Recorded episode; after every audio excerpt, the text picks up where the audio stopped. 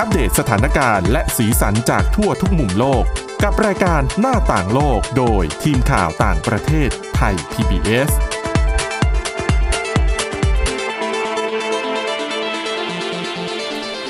สวัสดีค่ะ ยินดีต้อนรับคุณผู้ฟังเข้าสู่รายการหน้าต่างโลกนะคะ มาอัปเดตสถานการณ์ และเรื่องราวจากทั่วทุกมุมโลก กับทีมข่าวต่างประเทศไทย PBS ค่ะ พบกับเราทุกวัน 11นาฬิกาถึง 11นาฬิกา30 นาทีนะคะ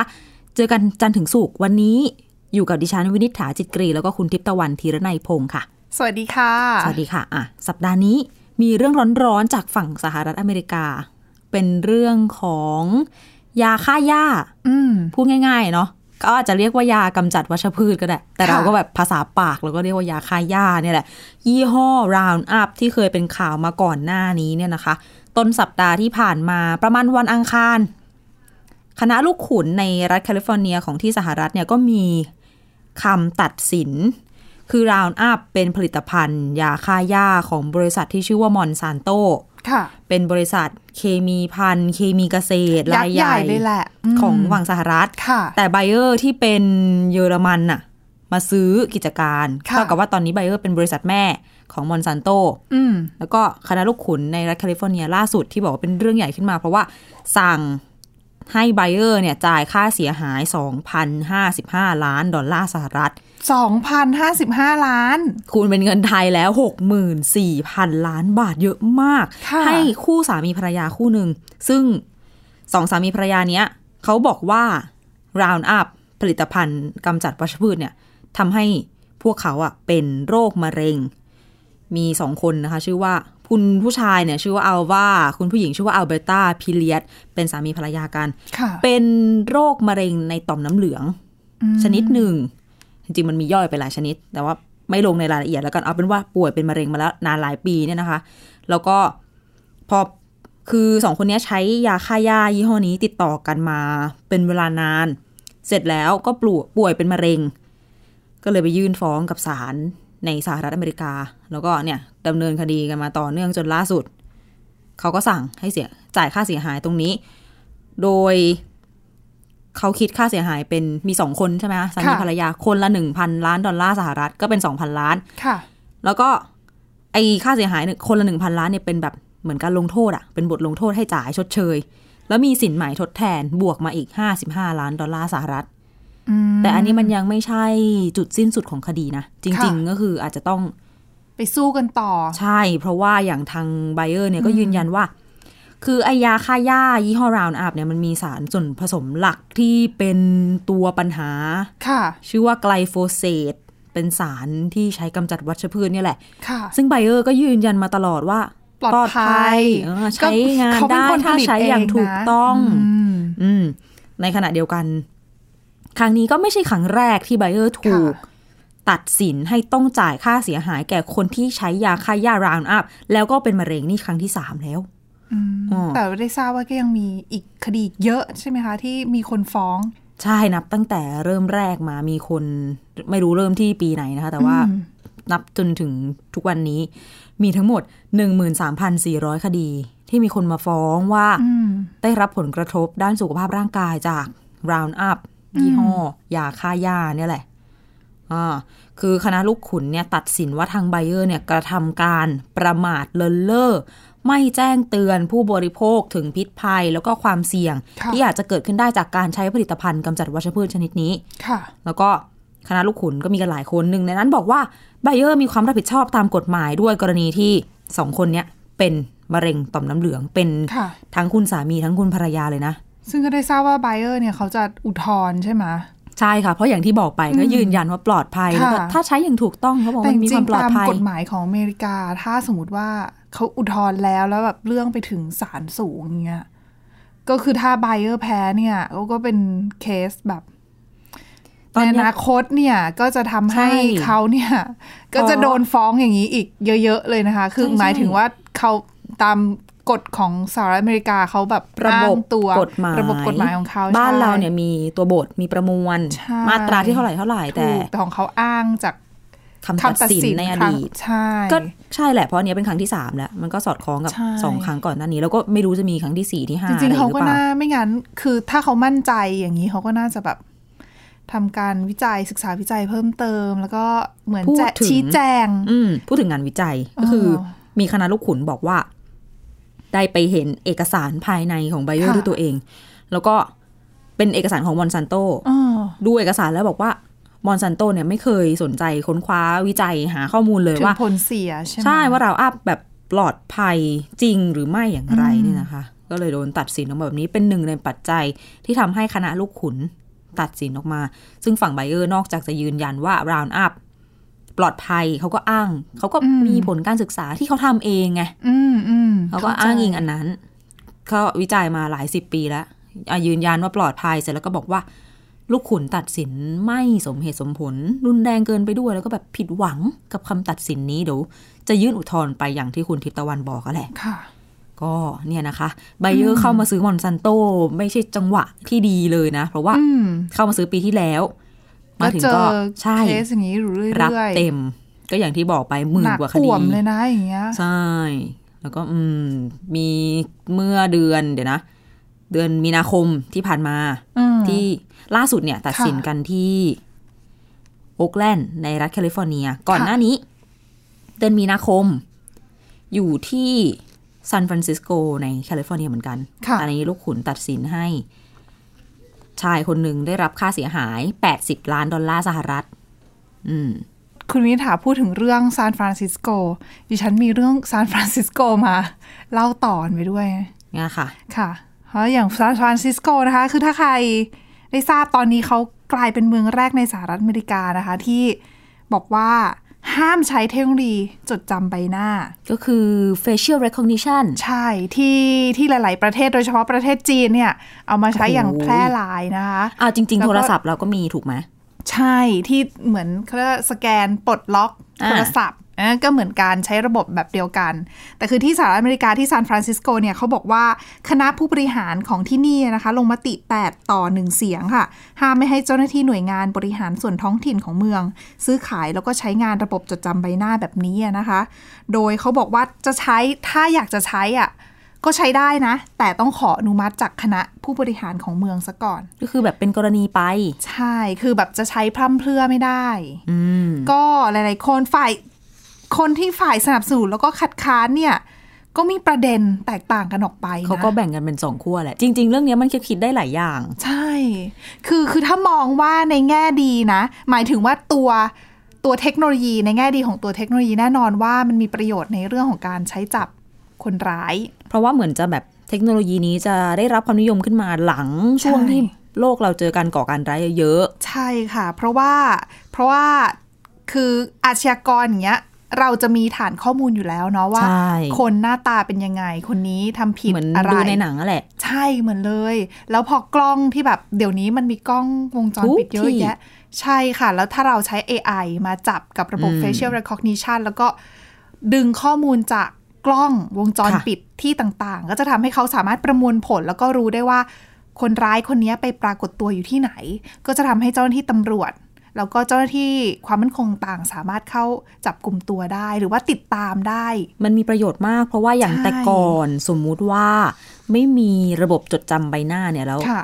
สมมติมีผู้ก่อการร้ายเดินทางจากประเทศหนึ่งไปยังอีกประเทศหนึ่งจะไปก่อเหตุ เขาก็แบบปลอม ใช่ พาสปอร์ต เปลี่ยนชื่อเปลี่ยนแทร่ ใช่ ทีนี้ ก็ตามไม่ได้แล้ว า คือถึงแม้ว่าจะมีประกาศจับนะ ก็ แต่ให้ตายเถ เขา อะ ก็ปลอ ค มตัวได้อะไรได้ จำไม่ได้หรอกจริง ๆ คือถ้าเราไม่ได้มองหน้าหรือว่าไม่ได้ไม่ได้มองป้ายประกาศจับอะ ใช่ จนจำหน้าได้เนี่ย ต่อให้ บางที เห็น คนที่เราคุยกันเรา จริง ยังจำหน้าไม่ได้เลยนะ บางทีเขาก็อาจจะแบบปรับเปลี่ยนรูปลักษณ์เล็ก ๆ น้อย ๆ แต่ว่า ใช่ เจ้าระบบ facial recognition เนี่ย มัน ขา เหนื จับ อไปกว่านั้น ด้หมดใช่ ดูแบบเขาเรียกอะไรอะอัตราส่วนนะ ใช่ คิ้วตา จมูกปาก ใช่แล้วค่อนข้างที่จะมีความถูกต้อง แม่น พอสมค ยำพ ว อ ร สมควร ใช่ แต่ว่าฝ่ายที่ไม่เห็นด้วยกับเจ้าระบบนี้เนี่ยเขาก็มองว่า 1. ระบบนี้ด้วยความที่เป็นเทคโนโลยีเนาะยังไงก็ต้องมีความผิดพลาด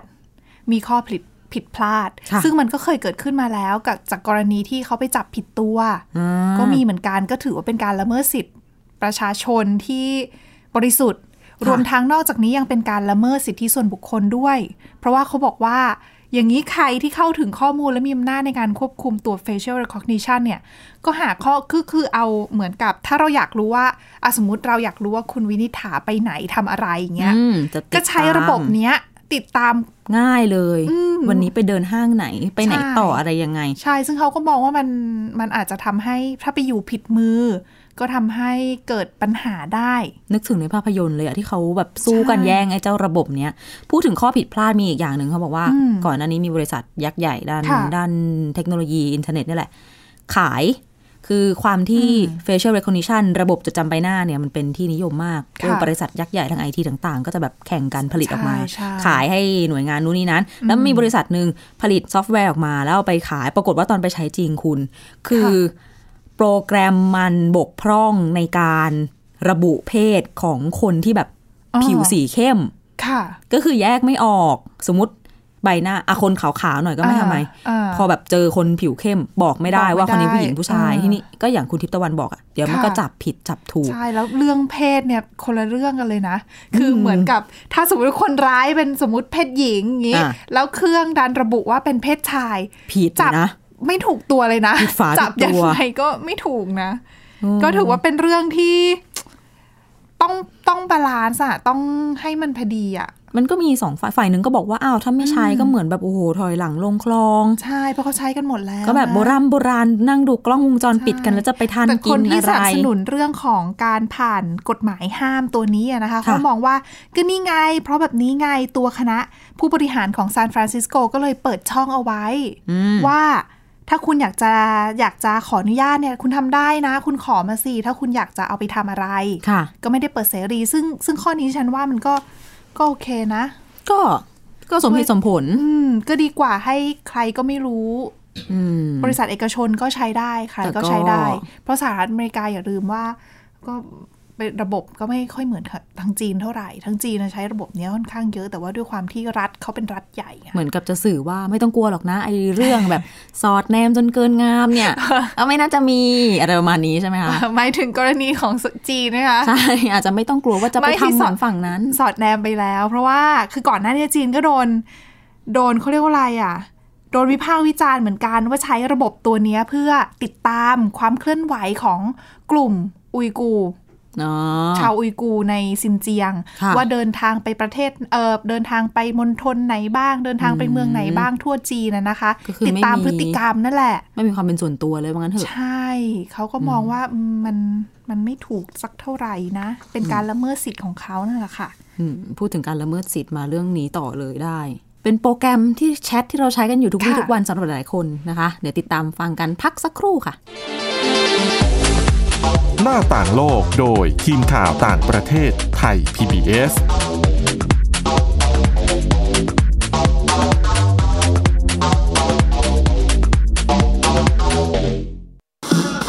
ไทย PBS Digital Radio Infotainment for All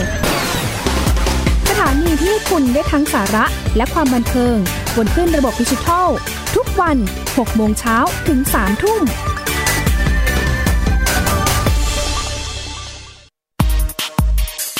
เพราะวิทยาศาสตร์อยู่รอบตัวเรา มีเรื่องราวให้ค้นหาอีกมากมาย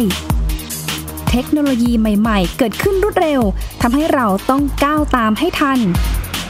อัปเดตเรื่องราววิทยาศาสตร์ เทคโนโลยี และนวัตกรรม ที่จะทำให้คุณทันโลก กับรายการ s าย n Tech ทุกวันจันทร์ถึงวันศุกร์เวลา 11นาฬิกา30 นาทีทางไทย PBS Digital Radio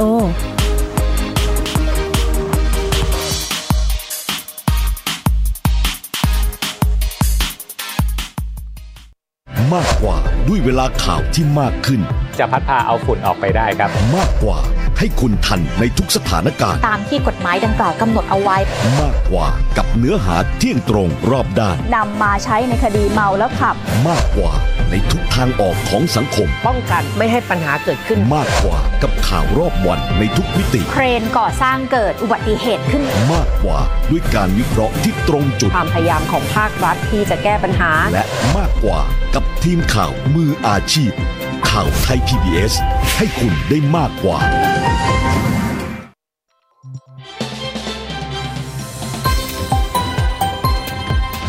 คุณกำลังรับฟังไท ไทย PBS ดิจิทัล Radio วิทยุข่าวสารสาระ เพื่อสาธารณะและสังคม หน้าต่างโลกโดยทีมข่าวต่างประเทศไทย PBS กลับเข้าสู่ช่วงที่ 2 ของรายการหน้าต่างโลกนะคะ คุยกันไปว่าเป็นแอปพลิเคชันสำหรับแชท คุยส่งข้อความกันนี่แหละก็คือ WhatsApp นี่เองที่เป็น บ้าน ข่าว เรา ดัง ไม่ค่อยได้ใช้เท่าไหร่นะ บ้านเราอาจจะนิยมไลน์มากกว่า ใช่ ถ้าเทียบกับประเทศเพื่อนบ้านอย่างแบบอ่ะสมมติไปอินโดนีเซียอย่างเงี้ย อืม WhatsApp WhatsApp ทั้งนั้น หรือไปประเทศอื่นๆ ก็มักจะเป็น WhatsApp นะ ต่างประเทศทางตะวันตกส่วนใหญ่ก็เอา WhatsApp ใช่ เหมือนกัน ฟิลิปปินส์อาจจะเป็นแบบ WhatsApp บวกกับ Viber อะไร อืม ของเขาเนี่ยแต่ไลน์จะไม่ค่อยใช้กันเท่าไหร่ ค่ะ แต่ตอนนี้ที่เป็นประเด็นขึ้นมาก็คือ WhatsApp ที่ Facebook เป็นเจ้าของเนี่ยแหละ ล่าสุดก็เมื่อวันศุกร์นี้เองวันอังคาร มีข่าวมาว่าโดนแฮก อืม แฮกเกอร์เอ่อติดตั้งซอฟต์แวร์เข้าไปแบบสอดแนมล้วงข้อมูลก็คือพูดง่ายๆเลยก็คือแบบเขาสามารถมาอ่านข้อความของเราได้อะ อืม ที่เราส่งคุยกันเนี่ย ค่ะ มีช่อง เขา โห ก็ ว่ รู้หมดนะสิว่าเราไร้สาระ เรา ข เมา นาดไหน เราเมาส์มอยขิงข่าอะไรกัน คือสามารถเข้ามาดูได้เลยนะคะ แล้วก็ ค่ะ เอ่อเขาบอกว่ามันเกิดขึ้นกับผู้ใช้แบบเฉพาะคน ค่ะ คือแบบเจาะจงไปเลยว่าเป็นคนไหนคนไหน แล้ว ตั้ ก็ ง รวม ใจ รวม ติด ๆแล้ว ตามเลยล่ะ ว่า ใช่ คนไหนพูดอะไร ถูกต้องรวมๆแล้วประมาณ 1,500 ล้านคน แต่ว่ายังไม่ยังไม่ได้บอกตัวเลขแน่นอนเป็น ค่ะ แบบการประมาณกันมา แล้วเขาก็บอกว่า มียกตัวอย่างไหมคะว่าใครที่โดนเจอบไปบ้าง คล้ายๆ กับเรื่องจีนเมื่อกี้นี้ ที่มีการแบบละเมิดสิทธิกัน ค่ะ อันนี้เหมือนกับว่าจะเน้นไปที่เครื่องโทรศัพท์ของคนที่เป็นแบบพวกนักสิทธิมนุษยชน นัก อ่า เคลื่อนไหว ค่ะ อะไรต่างๆ นานา ค่ะ คาดว่าคาดว่านะ อาจจะตก ค่ะ เป็นเป้าของการโจมตีครั้งนี้ก็คือ WhatsApp เนี่ย เมื่อวันเมื่อวานแล้วก็วันเมื่อวันก่อนออกมาบอกแล้วล่ะ ออกมายอมรับว่าโดนแฮ็กเสร็จแล้วก็บอกให้ผู้ใช้งานเนี่ยก็ออกข่าวตามสื่อต่างประเทศเลยบอกว่า ค่ะ ให้อัปเดต ค่ะ ดิฉันก็เป็นหนึ่งในนั้น อ่า ที่กดเข้าไปดู ถ้าเป็นระบบ iOS ก็จะมี App Store ค่ะ ถ้าเป็น Google เป็น Android ก็เป็น Play Store เข้าไป ค่ะ เป็นอัปเดต อัปเดตใหม่ WhatsApp บอกว่าเอ่อได้แก้ไขปัญหาช่องโหว่แล้ว ค่ะ แล้วก็ใครที่ใช้งานอยู่ก็ให้ไปอัปเดตซะ ค่ะ นะคะ ดิฉันยังไม่ได้อัปเดตเลยอ่ะ รีบทำค่ะ ถ้าเดี๋ยว ค่ะ ค่ากลัวเขารู้ว่าคุยอะไรกัน แต่ถ้าไม่กลัวก็ไม่เป็นไร แต่จริงๆก็ไม่ค่อยมีประเด็นหรือสาระอะไรเท่าไหร่ อันนะ นะ ก็อย่างที่บอกไปถ้าเกิดว่ามันเป็นไปตามที่เขาคาดการไว้ว่าเหยื่อเนี่ยเป็น ค่ะ กลุ่มพวกเอ่อนักเคลื่อนไหวต่างๆเนี่ยก็จะ อืม เสี่ยงนิดนึง อืม แล้วคนกลุ่มคนที่ทำเนี่ยเขาคาดว่าน่าจะเป็นบริษัทสัญชาติอิสราเอล ค่ะ ที่แต่ก่อนเนี่ยรู้จักกันว่าเป็นเหมือนกับเรียกว่าอะไรอะเป็นผู้เชี่ยวชาญด้านไซเบอร์ ค่ะ ผู้เชี่ยวชาญด้านการค้าอาวุธ อาวุธในเชิงไซเบอร์ อ่า ก็เหมือนพวกเจาะระบบอะไรอย่างเงี้ยนะคะ ค่ะ เขาก็เอาข้อมูลส่วนตัวของผู้ใช้งาน ผ่านวิธีคือการใช้คือ WhatsApp ก็เหมือน Line ที่เราเล่นกันก็คือมันโทรหากันได้ อ่า แล้วการจะฝังไอ้เจ้าซอฟต์แวร์สอดแนมเนี้ย ค่ะ ใช้วิธีการโทรไป สมมุติว่าดิฉัน อ๋อ เป็นแฮกเกอร์ ค่ะ ฉันก็โทรไปหาคุณ คุณ ค่ะ จะรับหรือไม่รับไม่รู้ แต่ แต่ มันเป็น แค่ การ โทรก็ฝังได้ ถู แล้ว กมันก็คือการ จริง ส่ เหรง ออย่างนั้นเราก็ปกป้องตัวเองไม่ได้เลยนะสิ ใช่ ก็คือมันเป็นช่องโหว่ของโปรแกรมไงมันไม่ใช่ ค่ะ ความผิดของเรา ค่ะ เราเป็นแบบแค่ผู้ใช้งานเนาะ ค่ะ ไม่ใช่ว่าเราโดนหลอกไง อ่ะ คือระบบมันเป็นช่องโหว่ของ ใช เขา ่ ไม่ว่าเราจะรับหรือไม่รับมันก็คือเป็นการฝังซอฟต์แวร์สอดแนมเนี้ย ค่ะ ติดตั้งลงไปบนเครื่องของคุณแล้ว ทีนี้นั่นแหละเขาก็อ่านข้อความต่างๆ นานาได้ คือจริง ๆ เนี่ย WhatsApp ถ้าเกิดใครสังเกต ถ้าเกิดใครเล่นอยู่ อืม แม้ทั้งภาษาไทยภาษาอังกฤษเวลาเข้าไปในหน้าแชทอะมันจะมีข้อความเล็กๆ บอกว่า ถ้าเป็นภาษาอังกฤษมันจะบอกว่าข้อความนี้แบบ encrypt อยู่อะ อืม คือเป็นการเข้ารหัสข้อความ แปลว่า สมมติวินิษฐากับทิตะวันคุยกันสองคน ก็คือจะเห็นกันแค่สองคน ค่ะ ถ้าเห็นต่อเมื่อดิฉันเปิด หรือเห็นต่อเมื่อคุณเปิดก็เห็นกันแค่สองคน แต่ไอการ encrypt หรือเข้ารหัสข้อความของ WhatsApp เนี่ย ก็คืออืมเหมือนไปขวางทางอะไรแฮกเกอร์อันนี้ไม่ได้อะเพราะเขาได้เอาซอฟต์แวร์เนี่ยตะลุยเข้าไปในเครื่องปลายทาง ก็คือยั แล้ว งไง อะ ไม่ว่าคุณจะทำยังไงคุณก็โดน นั่นแหละ ก็คือทาง ก็ แก้ อ่านเห็นหมดแล้วล่ะ ถูกทางแก้ก็คือไปอัปเดตให้ ค่ะ เอ่อให้ได้รับซอฟต์แวร์ใหม่ของทาง WhatsApp ที่แบบปิดช่องโหว่นี้ไปซะ ค่ะ นะคะ แต่ว่าเนี่ยที่น่ากลัวตอนนี้ก็คือยังไม่รู้ว่ามีผู้ได้รับผลกระทบกี่คนกันแน่ แล้วก็ไม่ ค่ะ รู้เลยว่า ที่บอกว่าให้อัปเดตแล้วปลอดภัยเนี่ย จะ แปล ปลอ ว่า ดภัยจริง อ่า ไหม ไอซอฟต์แวร์สอดแนมที่มันเข้าอยู่ในเครื่องแล้วเนี่ยมันจะโดนลบออกไปไหม แล้ว WhatsApp ก็ยังไม่ได้บอกด้วยว่ามันมันเข้ามาแล้วมันจะล้วงแค่ WhatsApp หรือมันจะไปล้วง อย่าง แอป อื่นด้วย ไหมคุณจะไปล้วงอีเมลคุณไหม รูปพงรูปภาพอะไร อันนี้ยังไม่รู้ อืม เป็นสิ่งที่ยังต้องรอฟัง ซึ่งก็น่ากลัวเหมือนกันนะ ค่ะ มันเป็นความเป็นส่วนตัวที่แบบโลกสมัยนี้ หลังๆมานี้ก็เยอะนะไม่ว่าจะเป็น ใช่ คือแอปพลิเคชันต่างๆ เนี่ย ที่เป็นใช้ในการสื่อสารกันเนี่ย ก็มีข่าวว่ารั่วไหลมาบ้าง ช่อง โด โหว่ น เยอะ แฮก ใช่ บ้างอะไรบ้างมาเรื่อยๆนะคะ อี รว เม ม ล ทั้งอีเมต่างๆลนานา ก่อนหน้านี้ก็ Facebook อืม ห้าสิบล้านบัญชีทั้งมาร์คซักเกอร์เบิร์ก อืม ตัวแบบว่าผู้ก่อตั้งเองก็ไม่รอดนะคะอุ้มหยามหน้ากัน โดนกัน สุด หมด ๆ ใช่ โดนโดนกันทั่วหน้า นะคะอ่ะก็ใครยังไม่อัปเดตก็ลองไปแวะอัปเดตกันดู แล้วติดตามข่าวกันต่อ ใช่ ว่าสรุปแล้วเป็นยังไงนะคะ ใช่ค่ะ ปิดท้ายเรื่องน่ารักน่ารักสักหน่อยไหมคะ อ่ะได้ค่ะ ไปกันที่นิวซีแลนด์ค่ะ คือว่าเมื่อเร็วๆนี้อ่ะ เป็นข่าวที่ค่อนข้างที่หลายคนออกมาให้ความสนใจ โดยเฉพาะในสื่อสังคมออนไลน์นะ เพราะว่าตัวเอ่อนายกรัฐมนตรีนิวซีแลนด์ค่ะ คุณจ c ซินดาอาร์เดนค่ะ เขาออกมาปฏิเสธ ข้อเรียกร้องของหนูน้อยคนหนึ่งค่ะ วัยสิบไม่หนูน้อยแล้วล่ะ วัยสิบเอ็ดปี อุ้ยก็ยังเด็กอยู่ เออเขาเขียนจดหมายมาหาค่ะขอให้รัฐบาลนิวซีแลนด์เนี่ย ช่วยทำงานวิจัยเกี่ยวกับมังกรได้ไหม มังกร มังกร มังกรบินบินพ่นไฟเนี่ย ใช่ เขาบอกว่าคือหนูน้อยคนเนี้ยเขาชื่อว่าวิกตอเรียนะคะ เขาบอกว่าเขาเนี่ยอยากจะมีพลังจิต อืม อยากจะมีพลังจิตในการเคลื่อนย้ายสิ่งของได้อะ โอ้โห นี่มัน เออ เวทมนต์แฮร์รี่พอตเตอร์ ใช่แล้วก็เธอมองว่าแบบถ้าเธอมีพลังจิตแบบนี้นะ เธออยากจะเป็นคนแบบคนสอน เป็นครูฝึกมังกร เดี๋ยวนะ การย้ายของกับมังกรมันเกี่ยวกันยังไงเนี่ยดิฉันพยายามทำความเข้าใจ ไม่เพื่อว่าถ้าเธอสามารถย้ายวัตถุที่มีน้ำหนักเยอะได้อาจจะสามารถควบคุมมังกรได้ไง อย่าหนีนะ เอ อะไรอ อย่าง นี้ ประมาณนั้นน่ะเพราะว่าเธอก็ตัวเล็กไง 11 ปีเอง เออเออช่าง ก็เลย คิด ถ้ามีพลังแบบนี้เนี่ยก็อาจจะทำให้เธอสามารถควบคุมมังกรได้ค่ะ แล้วไม่ใช่แค่ขอร้องรัฐบาลเท่านั้นนะคะ ค่ะ เธอยังติดสินบนอีกด้วย เฮ้ย ตัวแค่นี้ ทำไม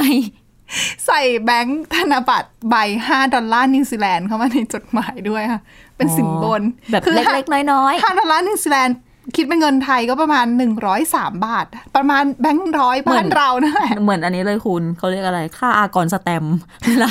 ทำเอกสารราชการ อันนี้ไม่นับสแตมป์ข้างหน้านะ อันนี้สอดเงินเป็นธนบัตรเข้ามาในซองอ่ะ แล้วบอกว่าแบบเนี่ยอยากมากเลยนะ แบบช่วยทำหน่อยศึกษาหน่อย คุณมีโครงการนี้บ้างแล้วหรือเปล่า แล้วก็เคยเจอมังกรแล้วหรือเปล่า อะไรอย่างงี้คือแบบว่า น่ารัก ใช่ค่ะ แล้วทางผู้นำนิวซีแลนด์ก็น่ารักนะคะ แทนที่จะอิกนอไม่สนใจ อ่ะ จดหมายฉบับนี้ เธอก็อุตส่าห์นะ ตอบจดหมายกลับนะคะ พร้อมกับใส่เงินคืนมาด้วย บอกว่า เป็นรัฐบาลรับสินบนไม่ได้ โอ้ เอ เดี๋ยว อ ผิด เธอบอกว่าตอนเนี้ย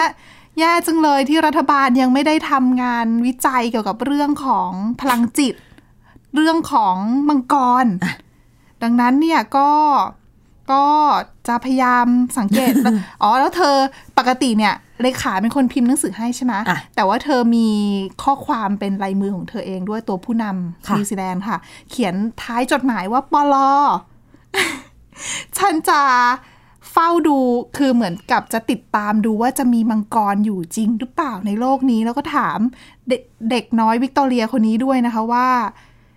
เจ้ามังกรเนี่ย สวมสูตรหรือเปล่า ฮะ ดิฉันก็ไม่แน่ใจในมุกนี้เหมือนกันว่าเธอ ทำไม พยายามจะปล่อยมุกอะไร อากาศเย็นป่ะตอนนี้โคซีกโลกใต้ ไม่ ซีก ใช่ โลกใต้ เอ้ยใช่สิเราร้อน เขาอาจจะเย็นอยู่ นั่นน่ะสิฉันก็ไม่แน่ใจ ท่านนายก เหมือ รั กั ฐมนตรีอาจจะนึกถึงสภาพอากาศในตอนนี้เดี๋ยวกลัวมังกรจะหนาว ใช่ค่ะ ก็ก็ถือว่าเป็นเรื่องน่ารักน่ารักนะ อ่ะเอามา ปิด ฝาก ท้ย กันสำหค่ะรับเด็กๆ ที่มีความฝันแล้วก็ผู้ใหญ่ก็ใจดีเนาะดูแลความฝันของเด็ก ๆ ด้วยนะคะ และนี่คือเรื่องราวน่าสนใจนำมาฝากกันวันนี้ แล้วก็ติดตามเราได้ใหม่ทุกวันนะคะ 11 นาฬิกาถึง 11 นาฬิกา 30 นาที ทางไทย PBS Digital Radio หรือว่า www.thaipbsradio.com ค่ะ วันนี้เราสองคนลาไปก่อน สวัสดีค่ะ สวัสดีค่ะ ติดตามรับฟังรายการย้อนหลังได้ที่เว็บไซต์และแอปพลิเคชันไทย PBS Radio ไทย PBS ดิจิทัล Radio วิทยุข่าวสารสาระ เพื่อสาธารณะและสังคม